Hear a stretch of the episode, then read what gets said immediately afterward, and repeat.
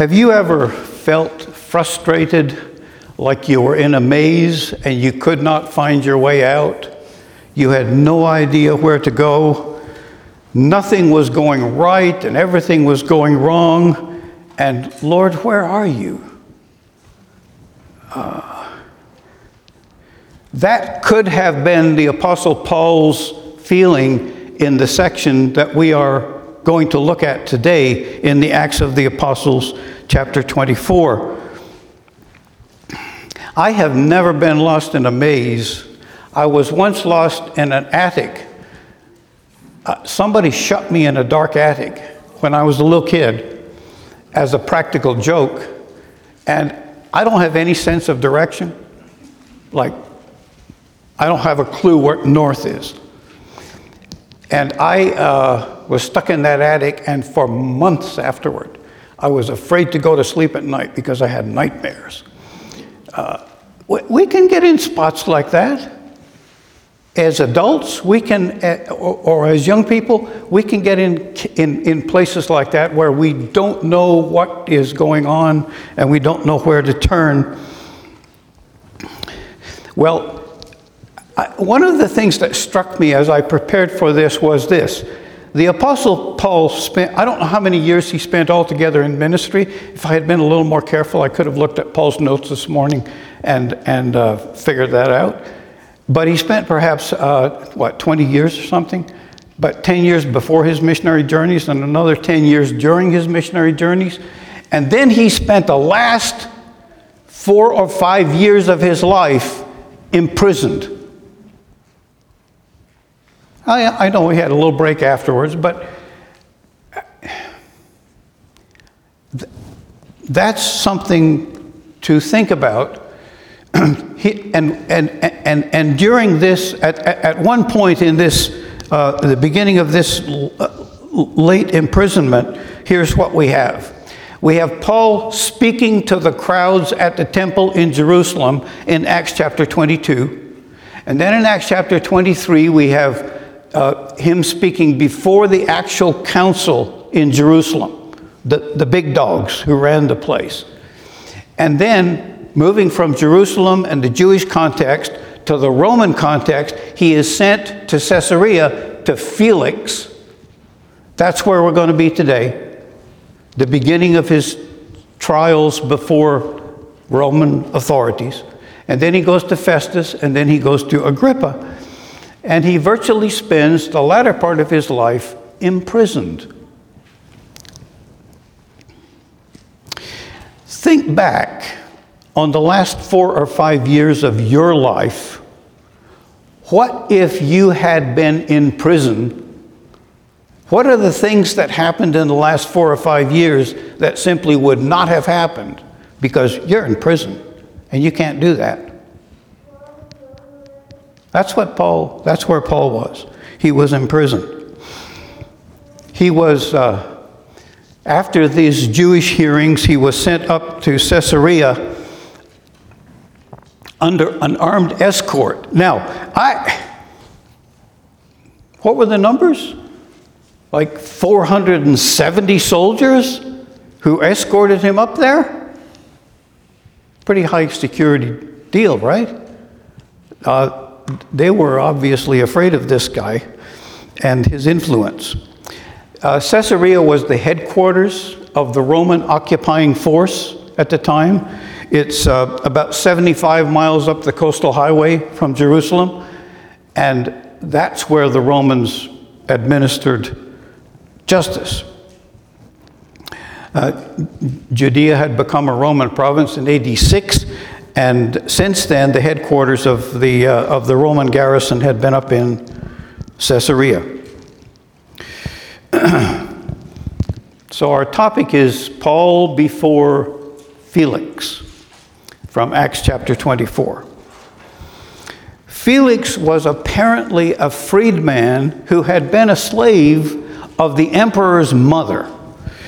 And he was corrupt but he had protection from an older brother who was influential in Rome. The historian Tacitus says of him, Unrest increased under his rule, for with savagery and lust he exercised the powers of a king with the disposition of a slave. This was a mean guy. At one point, he actually hired assassins to assassinate the high priest in Jerusalem. This, that's how corrupt he was. Now, uh, here's what I'd like to do. I want to I want to read through the passage with a few comments as we go, and then try and give you the message the Lord has laid on my heart based on that. We begin, though, with just a note from chapter 23 of Acts, chapter 23, verse 29. Lysias, the commander of the garrison in Jerusalem, had sent Paul to Caesarea under guard with a letter. I found the accusations had to do with questions about their law, the Jews' law. But there was no charge against him that deserved death or imprisonment. That was Felix's introduction to Paul.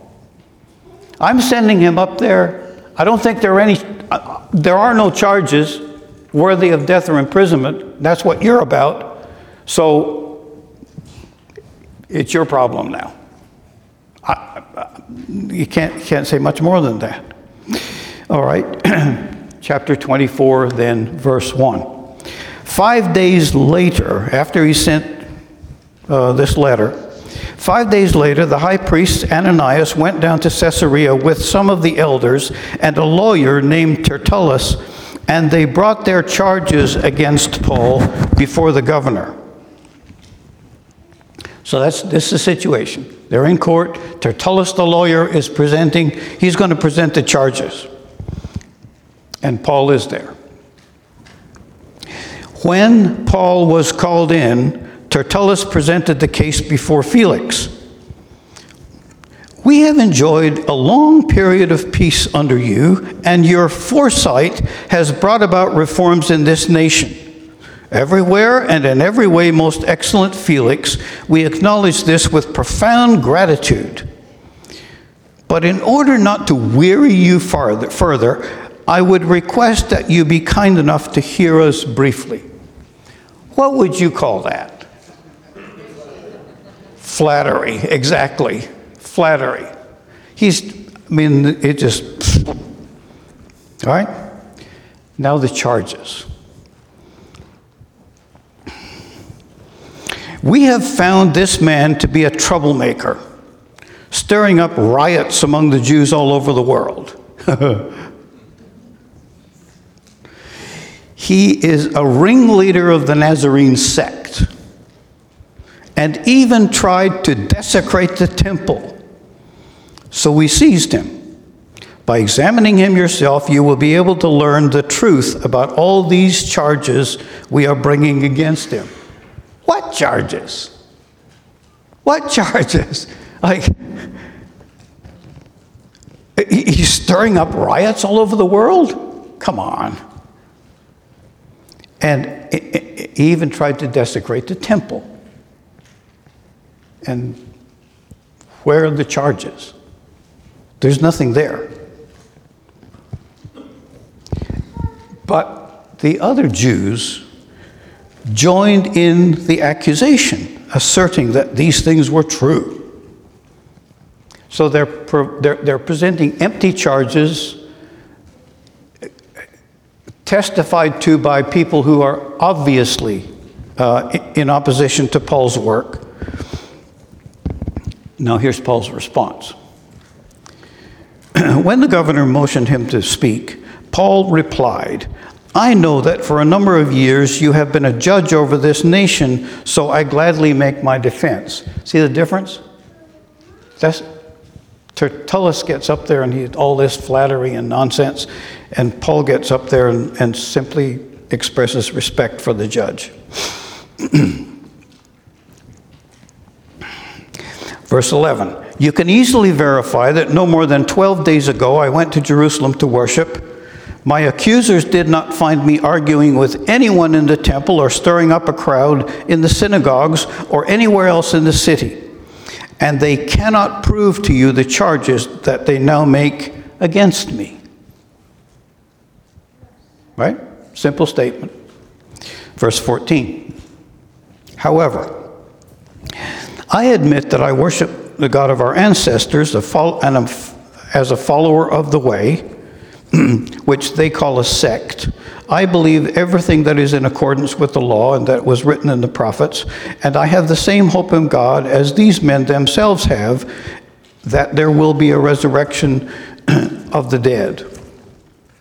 Uh, excuse me, of both the righteous and the wicked, and I strive always to keep my conscience clear before God and man. Right? Simple statement of the facts. Verse 17. After an absence of several years, I came to Jerusalem to bring my people gifts for the poor and to present offerings. I was ceremonially clean when they found me in the temple courts doing this. There was no crowd with me, nor was I involved in any of in any disturbance. Paul's presenting his case simply. Verse 19. but there were some Jews from the province of Asia who ought to be here before you and bring charges if they have anything against me. Or those who are here should state what crime they found in me when I stood before the Sanhedrin. Otherwise, uh, pardon me, unless it was this one thing I shouted as I stood in their presence. It is concerning the resurrection of the dead that I am on trial before you today.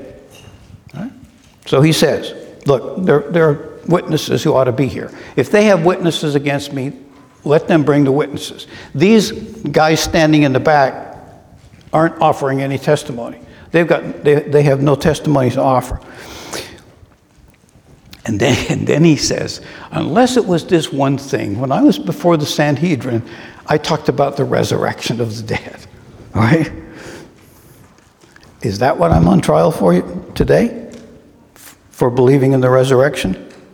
Now, he knew that in the Sanhedrin there was a mixture of Pharisees and Sadducees, and I suspect that's part of why he mentioned the resurrection there. I think he's mentioning the resurrection here because he's saying, Is this the kind of charge that you're going to condemn me for? But he had another, I think he had another motive behind that. He's introducing the gospel. he's, he's kind of leading up to the gospel. He, that's why he's talking about the resurrection, I think. He's trying to give Felix a clue that the charges are baseless and that what he's on trial for is some violation of Jewish law that has nothing to do with the Roman courts. But at the same time, he's introducing the gospel. Right, then we come to Felix's conclusion at this stage anyway, verse 22. Then Felix, who was well acquainted with the way, adjourned the proceedings. When Lysias the commander comes, he said, I will decide your case. He ordered the centurion to keep Paul under guard, but to give him some freedom and permit his friends to take care of his needs. The people of the way, they were a troublesome group. Uh, they didn't cause any. They didn't cause any riots. They didn't. Well, uh, they may have caused riots because other people were opposed to them, but they were not violent in any way. And apparently, Felix had an interest. He, he knew about the way, he knew about these Christians. He knew what, something about them, and he went home, he went back to his rooms and discussed this with his wife. And then, verse 24, several days later, Felix came with his wife Drusilla, who was Jewish. He sent for Paul and listened to him as he spoke about faith in Christ Jesus. Ah, now we've got to the heart of the gospel. As Paul talked about righteousness and self control and judgment to come, Felix was afraid and said, That's enough for now you may leave. When I find it convenient, I will send for you. At the same time, he was hoping that Paul would offer him a bribe. After talking about righteousness and faithfulness and judgment to come, yeah. Uh, so, he, so he sent for him frequently and talked with him. So, this is real life for Paul. He's, he's up against the authorities. He's talking to Felix. He's witnessing to Felix. He's having conversations. He's obviously presenting the gospel to him, and it's simply Felix can't, can't really respond positively. So, he puts him in prison. Verse 27. When two years had passed, Felix was succeeded by Porcius Festus, but because Felix wanted to grant a favor to the Jews, he left Paul in prison. Two years have passed. This Porcius Festus guy comes on the scene, and Paul is left in prison. He'd been in prison for two years, he leaves him in prison. All right? now, let me underline some words here. But because Felix wanted to grant a favor to the Jews, he left Paul in prison. What do you call that? Politics. Paul is confined by the politics of his day. Wouldn't you be frustrated? I would. Yeah, he, when, while he was in prison, he, he wrote letters to the churches and he witnessed to the people around him and all that. But couldn't he have done so much more if he had been free to travel? Couldn't he have taken the gospel farther? His, his, his whole goal in life was to take the gospel where it had not been preached. Couldn't he have done so much more if these four or five years that he languished in, excuse me, he didn't languish, these four or five years that he was in prison, if he had been free to travel and, and spread the gospel. Now, here's the title of my message God is never frustrated. I may be frustrated. I may be just trembling under the circumstances, but God is never frustrated. Do you think God was surprised by this? he never says, Well, under the circumstances, I think what we should do. No, God is not under the circumstances. And he never says what, you know, I hope the surgeon never says, oops.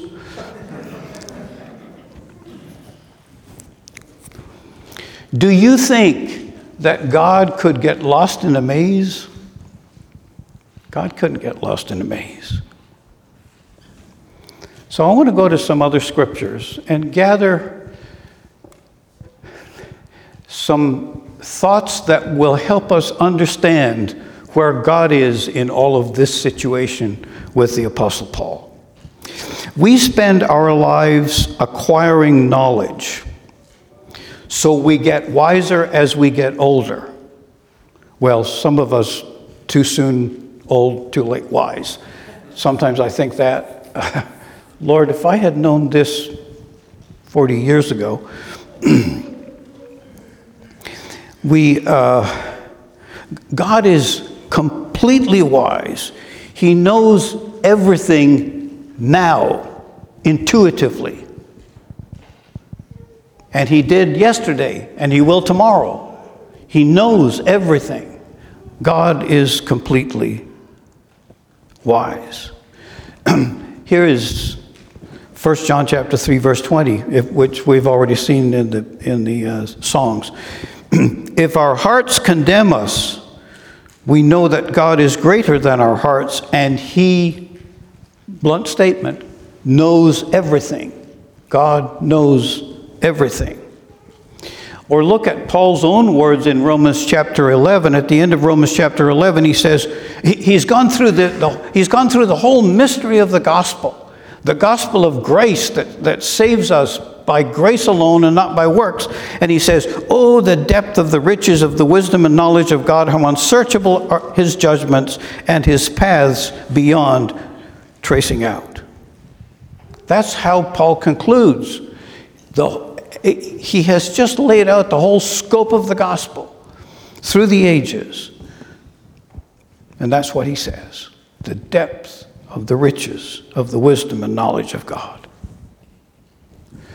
And then on the other hand, we have this For now we see in a mirror dimly, but then face to face. Now I know in part, but then I will know fully, even as I have been fully known. See the difference? Ah. I'm, look, I'm looking in a mirror dimly. I can't quite see everything. I'm seeing, I'm getting glimpses. I'm beginning to kind of try and understand.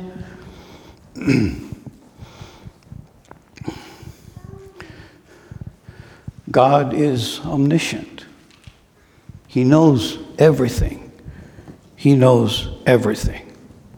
Or take it from the psalmist You have searched me, Lord, and you know me.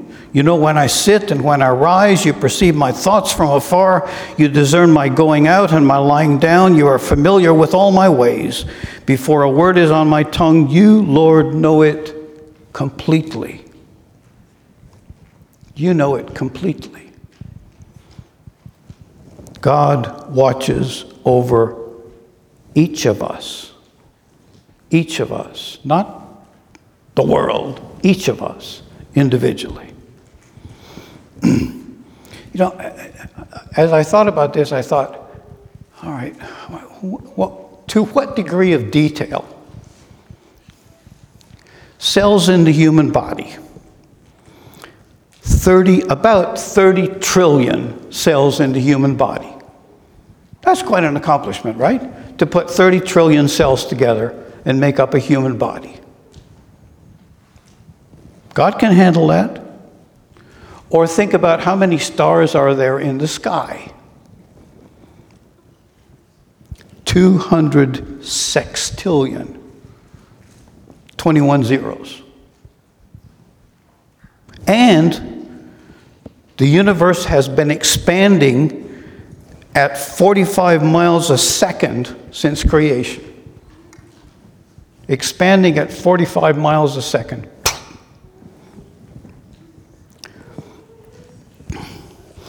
And, you know, the current fad among scientists, among astro- uh, astrophysicists and so on, and astronomers is to find other life in the universe. Will they find some? I don't know.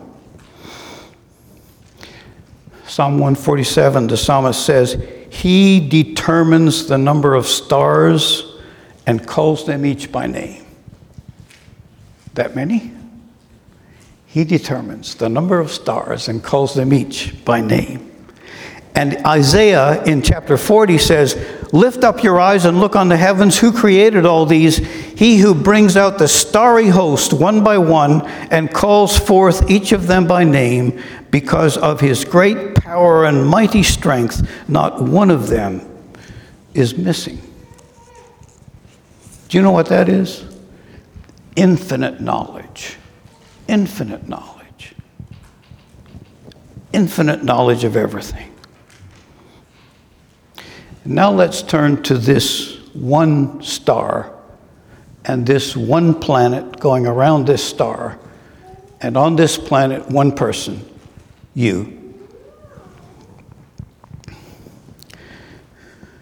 And we know that in all things God works for the good of those who love Him, who have been called according to His purpose.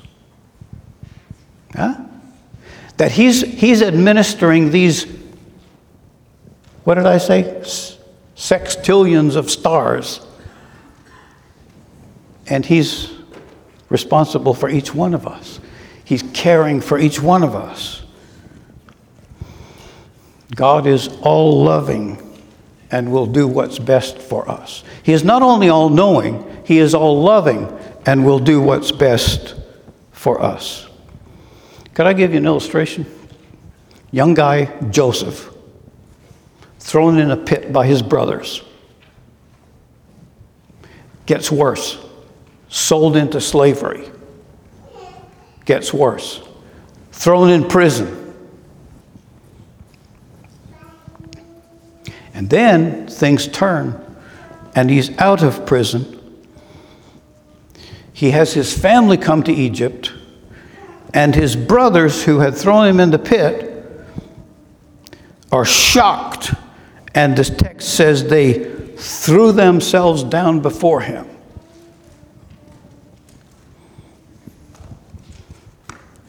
But Joseph said to them, Don't be afraid. Am I in the place of God? You intended to harm me, but God intended it for good, to accomplish what is now being done, the saving of many lives. God was not frustrated by Joseph's circumstances. And, and praise God, I, as far as we know, Joseph was not frustrated by his circumstances. But God had a purpose in this, and he was going to save his people uh, through the instrumentality of Joseph. And you go, go through the names Noah, Abraham, Joseph, Moses, Joshua, Jonah, Daniel. And, and think of their stories and just go back and read Hebrews chapter 11. God, what did He call for? Faith. Trust Him because He is all knowing and He is all loving.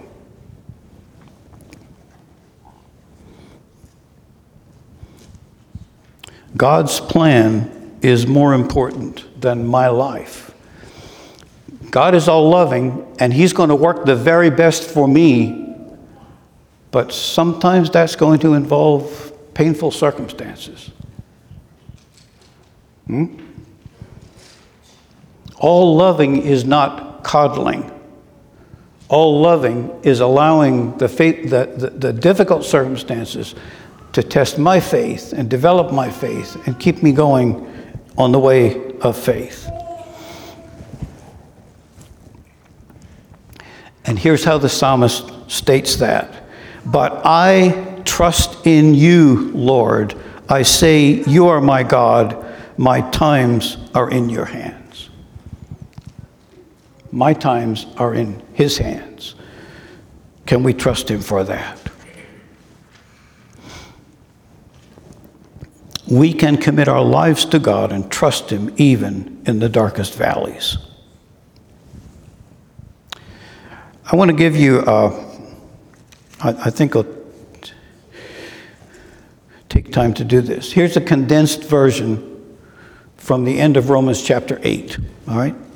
If God is for us, who can be against us? He who did not spare his own son, but gave him up for us all, how will he not also, along with him, graciously give us all things? Who will separate us from the love of Christ? Will trouble or hardship or persecution or famine or nakedness or danger or sword? No. In all these things we are more than conquerors through him who loved us. Nothing else in all creation will be able to separate us from the love of God that is in Christ Jesus our Lord. God is all loving. Paul's, the Apostle Paul's suffering was not an interruption in his ministry, it was part of his ministry. Here's what God gave Ananias when Saul came face to face with Christ. This man is a chosen instrument to proclaim my name to the Gentiles and their kings and to people of Israel. I will show him how much he must suffer for my name. Paul's suffering was not an interruption in his ministry, it was part of his ministry. It was part of what God called him to. Christianity is not idealistic, it's realistic.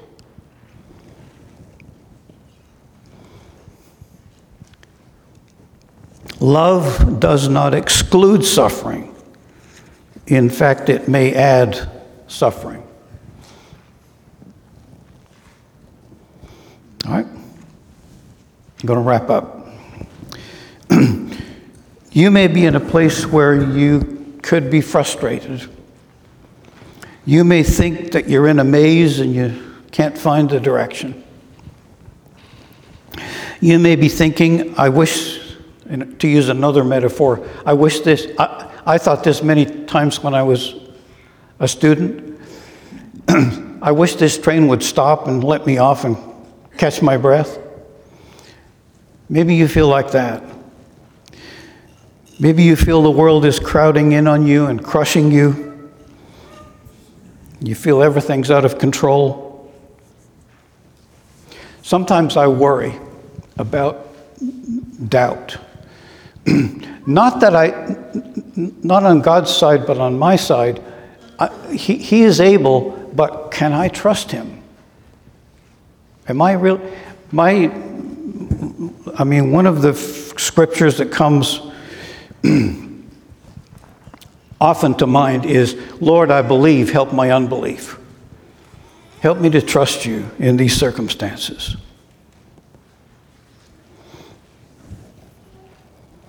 Can you allow the Lord to rule in your circumstances, even when they are difficult? Let me, I want to leave you with uh, my last word, and it's this. When I, I became a Christian when I was in my teens, and the preacher gave me a Bible. And in the Bible, he wrote a couple of references. And one of the references was this Proverbs 3 5 and 6. Trust in the Lord with all your heart and do not lean on your own understanding. In all your ways, submit to him, and he will prepare your way.